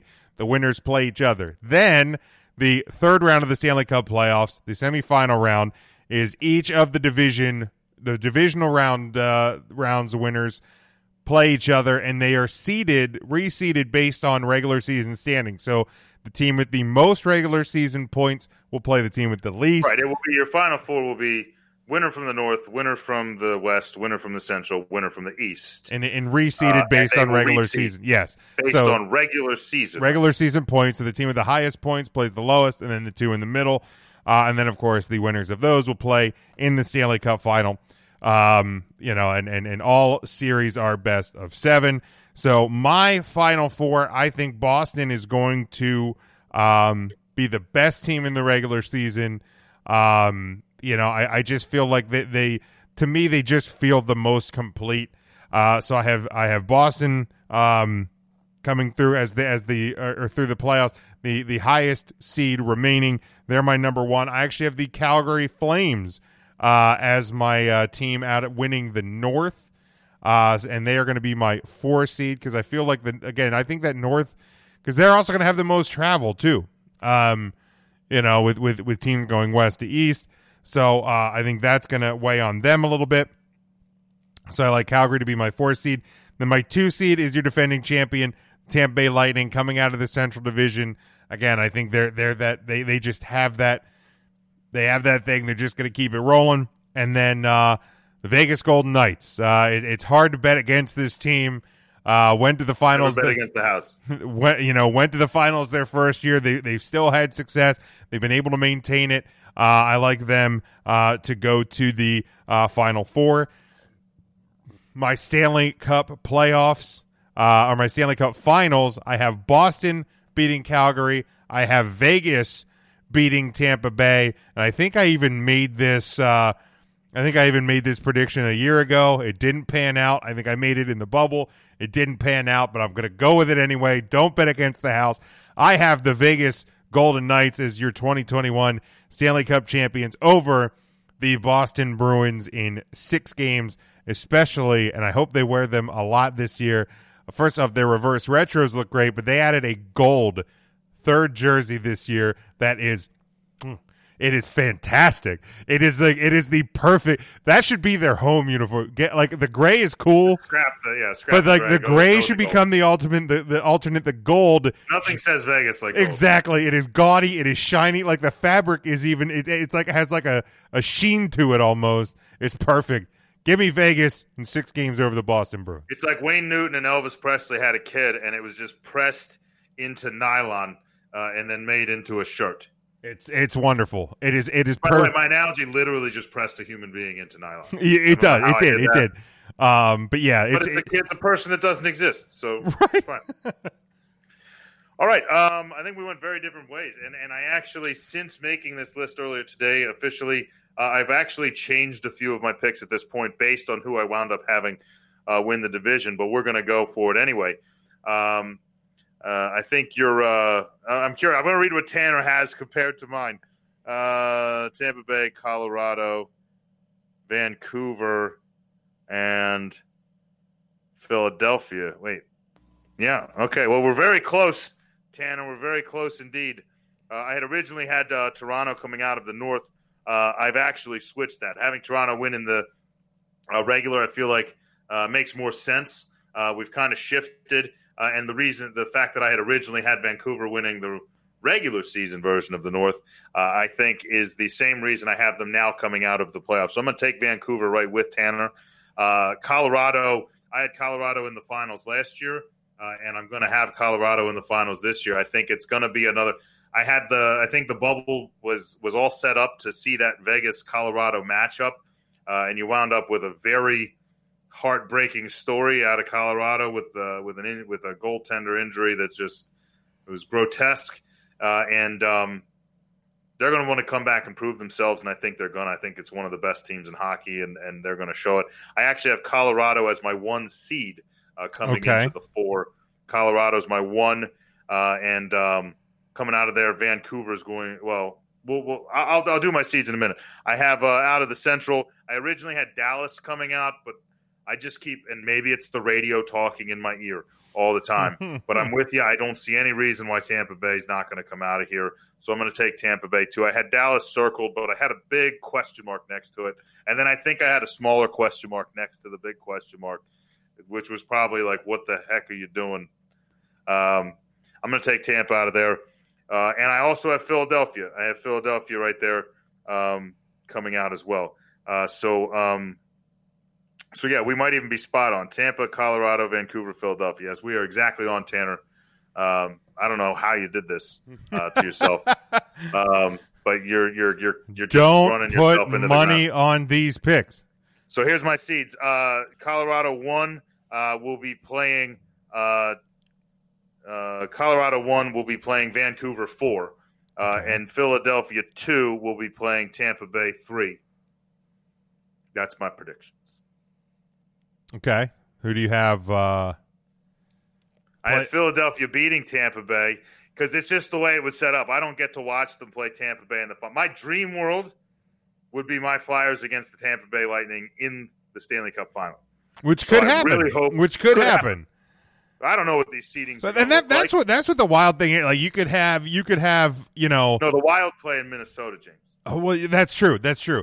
Uh, you, like you could have Boston playing Toronto in the Cup final. Like to me, like that's that's something the NHL wants. Like if the NHL, like if the the big brass is sitting back, like they want. Or you could have something terrible like Carolina Buffalo. You could that that would that would really be awful. But like if you're the NHL, you actually have the opportunity to have you know the Rangers play the like and again it's, it's a little far fetched I think, but you could have the Rangers playing the Maple Leafs, the Rangers playing Montreal. Canadiens. Like you could have Yeah. two Eastern Conference uh, original six matchups, you know, against each other. I mean, you could still get Chicago or. Toronto, but you could get one of those that you don't normally have the opportunity. So I have Philly over. Tampa. I have Colorado over Vancouver, Okay.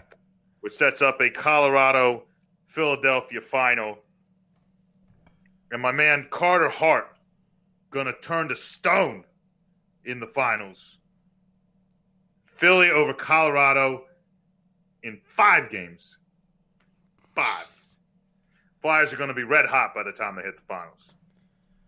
Because if the Philadelphia Eagles had as many injuries as they had, the Flyers are going to have zero. It says, I got faith. you knew I was going to pick the Flyers. Well, I know. I should have heard. I should have just read been like Philly over blank in. I mean, Blank the, the worst part for me is this is like probably the. I'm not going to say I'm overconfident because I mean, could I see the Flyers getting close and not? Absolutely, but I think this. Um, you know, I think they were hot going into last year. I think. I think I was more. Oh, they have the team to do it. I won't deny that. I was more confident in my pick in the bubble last year of the Flyers than I am of the you know a 50 game out picking the Flyers. Uh, but this feels like the right team. It feels like the right goalie. Um, we'll just have to wait and see. Obviously, you know teams that get there make moves midseason, and, and I think the Flyers are kind of poised to do that as well. They have a lot of talent that they're fi- they're going to in the next few years find a hard time piecing all of it into one roster.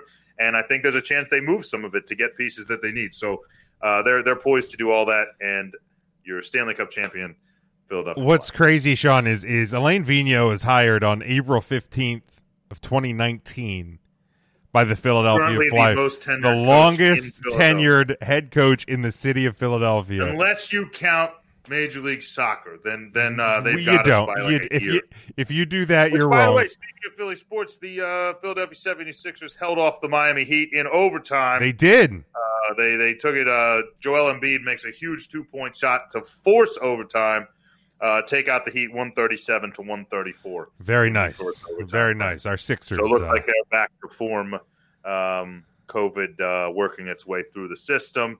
Um, yeah, let's let's hey, you know what? you had that COVID scare and you found yourself maybe a scorer in your uh, younger ranks. So, you know, sometimes you find things in strange ways. Maybe that's the way Philly finds one of their bench pieces. Let's uh let let's touch on that here, Sean, before we uh before we close out uh the show. Obviously, you know, COVID has dominated the the headlines uh, not only in sports but um you know around the world uh, this over the last 10 10 11 12 months and um you know in, in sports we kind of we saw the uh major league baseball had had breakouts and, and things like that um and then we'll get back here to Tanner's question in just a second uh as it relates uh, to hockey. Um, but you know the NBA dealing uh, right now with with a little bit of an outbreak. But let's get to Tyler uh, Tanner. I keep calling him Tyler because there's the two of them uh, that comment. He says, "I'm here for I bizarre." Ma- like Tyler was the one in the early NFL season. Uh, I'm going to blame Tanner because he's here. Um, he says, "I'm here for bizarre matchups. My question to you is, if you could have it your way, what would your dream Stanley Cup Finals be?" I'm going with Boston, Toronto because that would be fun uh, to watch, even though Boston uh, is the uh, is the better team. Um, like, and this is this is like for me. I'm sitting here going, you know, the NHL had the opportunity to set it up where Sidney and Alex could have played in the Stanley Cup final against each other, uh, and they failed to do it. Like, I get, like, it makes more sense to have You get Sidney Connor. you know, uh, you you have you you know, it, it does make more sense to put these teams in the East, you know, the the Mid Atlantic uh, against each other. Um, but uh, they had the opportunity to. The only time in history you could have even had them playing past the second round. Uh, but in terms of what would my my dream uh matchup be i mean if if the, and i'm i'm going to eliminate the capitals from it because you know if my capitals get in um i, I don't I know don't care I don't right. I don't know. I don't know that there's like maybe Colorado because they were the last Hershey Bears affiliate before Washington, maybe the Blues because it'd be us versus you know, be me versus Dad. Um, but uh, let's eliminate the Capitals. Let's just say that you know they they get to the the semifinals and lose. Um, I'd have to go with one of these original six matchups. Like give me give me Boston versus Toronto or Boston versus Montreal. Give me the uh, Rangers versus Montreal or Toronto. Like give me give me one of those old school matchups that you have no opportunity uh, of of getting any other year. Um, so that that that's kind of that's kind of my dream. Like and and um, so yeah, either either Rangers or or Boston ver- well the fuck Boston. So give me the Rangers uh, versus versus either uh, Toronto. He's right. He's right. give me so give me the the New York Rangers versus either uh, Toronto or Montreal. Yeah, you know what? And the about French are asshole, Lloyd. So uh, give me give me the Islanders versus the Maple Leafs, or the Rangers Yeah, versus the? Maple Leafs. Rangers Maple Leafs. All right. Uh, yeah, I don't. Um, I mean, if you're asking about my personal dream matchup, it's going to be the Flyers against whoever the heck else wants to play us. Uh, you know, and and I kind of spelled it out earlier. Being a Flyers fan in Tampa Bay um, and having that be an, an option this year uh, would make it pretty cool for this year uh, because. Um, Sure. yeah, yeah, I, I like the I like the uh, Tanner's commenting on a North Star South Stars. Uh, Dallas, Hey, uh, Dallas, Minnesota. that'd be all right. Pretty cool. Uh, Blue, I- I Blues, think- Blackhawks. That's a classic rivalry, so you could get that in the finals.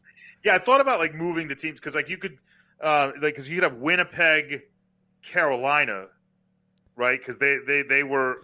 See, I wonder how that's going to go with the like. Are the Canadian I think teams? the Jets went to Carolina. If a Canadian Yes. team makes the finals, are they going to? How are they going to?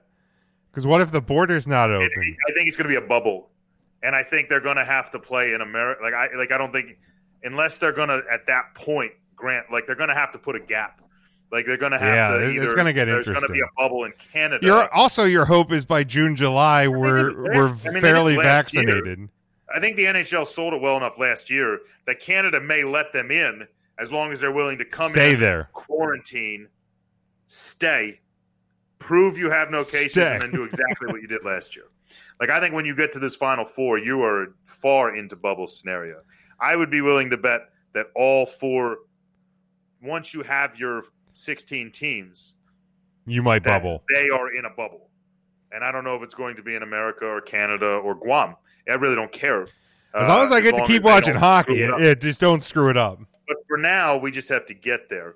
Uh, but there's some other fun ones. Um, you know, one of my fun ones I say every year, uh, kind of in the back of my head, which is still possible, but it's not fun because of the way it seeds.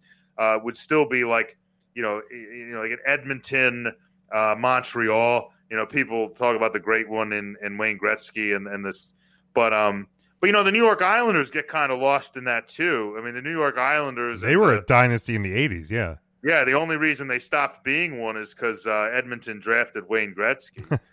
Uh, well, yeah. I mean, the, their alternate logo the, with the slashes. Oh. That's because of how many cups they won in a row. Yeah, yeah. It's it's just uh, it's it's literally uh, you know the the '80s was Islanders, Edmonton, and like one other random cup. It was pretty much your 1980s. uh, you know, but before that, I mean, it was pretty much Montreal and then a couple teams here and there. So. You know, you have like your storied history of Detroit. I do like the idea of like a Detroit, Montreal, and like those kind of things. But um, yeah, unfortunately, you can't do an all Canadian one, uh, so you can't pull that off. But but for me, I, I- I guess I can't really see anything. Like, there's a lot of interesting scenarios. I don't see anything more uh, exciting for me in Tampa, like in in St. Sure, Petersburg, sure. Florida, than my Flyers. And, and I've never called into the sports radio here, but I guarantee you, I would be calling in regularly. that week. uh, I, and I will either provide them with. you would have to give me a heads up so I could I could at least listen in on uh, Yeah. whatever and maybe station it'll that just is. be a regular thing. Like your your your token Flyers, but there's a lot of us down here. There's a lot of Philadelphia. For the, the Flyers, the only other one I could see would be a really fun matchup is is them in Toronto have always been a huge Oh, uh, yeah. rivalry. So them and the Maple That's Leafs in the. In the finals. Yeah, Isn't there a Domi? Oh, the Domi plays for Montreal. Max Domi, and yeah, I think he is related. I believe. I think we determined. Yeah, they looked that up. Yeah, I think we looked that up last year in the bubble. All right, so uh, the NBA, of course, dealing with uh, COVID issues. We've seen a number of games uh, postponed uh, both because of, of, of actual confirmed cases and also contact tracing. Uh, the N- the NBA uh, issuing some more strict uh, protocols for teams that are on the road. Um, I think it has to do with uh, you know having guests in the team hotel, uh, kind of a thing they were able to avoid in a bubble and are, are trying to to squash now that, that you're kind of uh, free and loose. Um, but uh, you know, we saw it in baseball. We saw baseball with the Marlins and a few other teams at the early start of last season.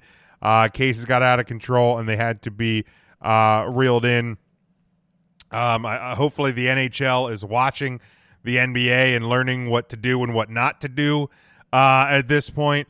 Um, hopefully, the NBA can get control of this thing because you know the Sixers are playing really well out of the gate. Uh, I still think it's ridiculous that you know we're seeing all these games canceled uh, or postponed because teams can't hit uh, the required eight players. The Sixers had to play uh, with seven, seven, right? uh, seven just a few days ago. So uh, if I was the Sixers brass, I'd be uh, fighting to get that result scratched and that game uh, rescheduled for a later date because the Sixers still almost won that game. Almost won that game uh, yes. with seven players. So if I like like I said, if I was the Sixers, the only thing that hurts is like you know in the grand scheme of things is the one loss really hurt you. I don't know, but but you got like a young up and coming player hung up like a 35 spot if you cancel the game like yeah it, it hurts his stats but and obviously they're not going to do it but um, yeah i mean the nba you know we, we saw some breakouts in college football we saw them in the nfl they were all able to finish major league baseball but the, the nba has really got to get out ahead of this thing and and um, you know they, they've said that that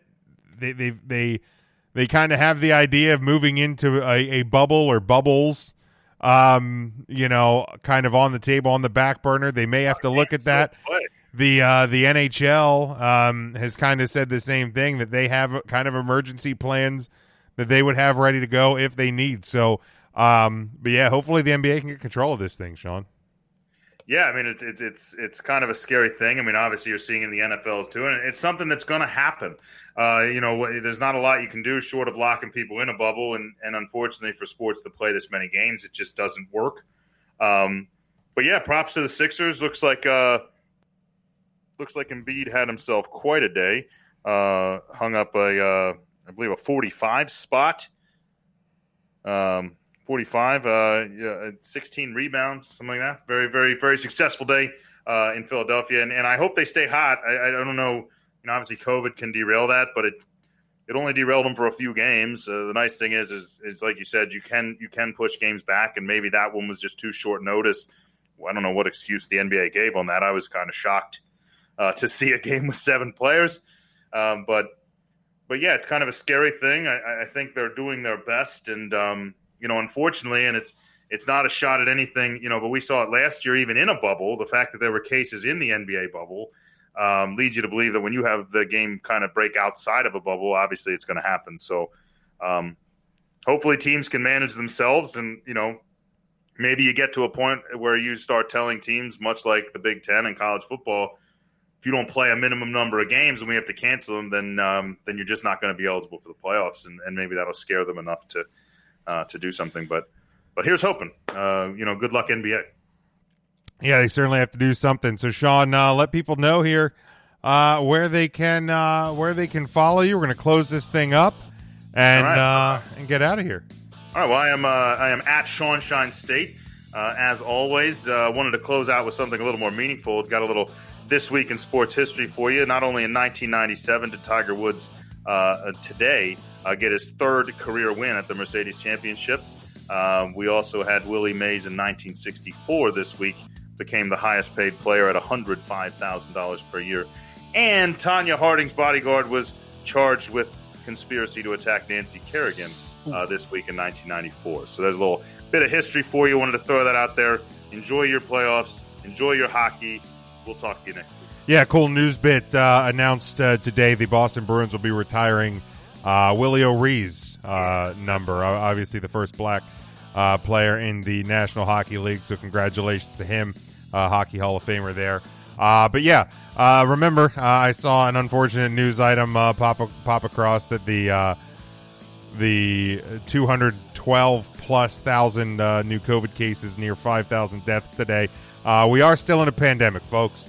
Uh, so please wear your mask. Please be safe um, while you are out and about. You can follow me at Bait Jim Sports. Make sure you're following the show. Uh, on Facebook and Twitter, we are at Huddle Up Podcast.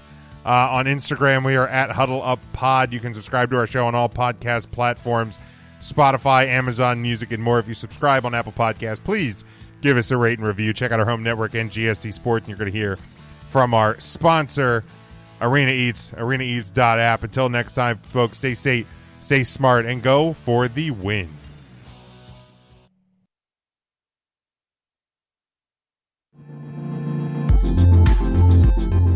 Huddle Up Podcast is sponsored by Arena Eats. Log on to the website arenaeats.app, that's arenaeats.app, for the ultimate fan experience. At your favorite sports venue, Arena Eats mobile app, pre order, express pickup, and in seat delivery. How do you place your order?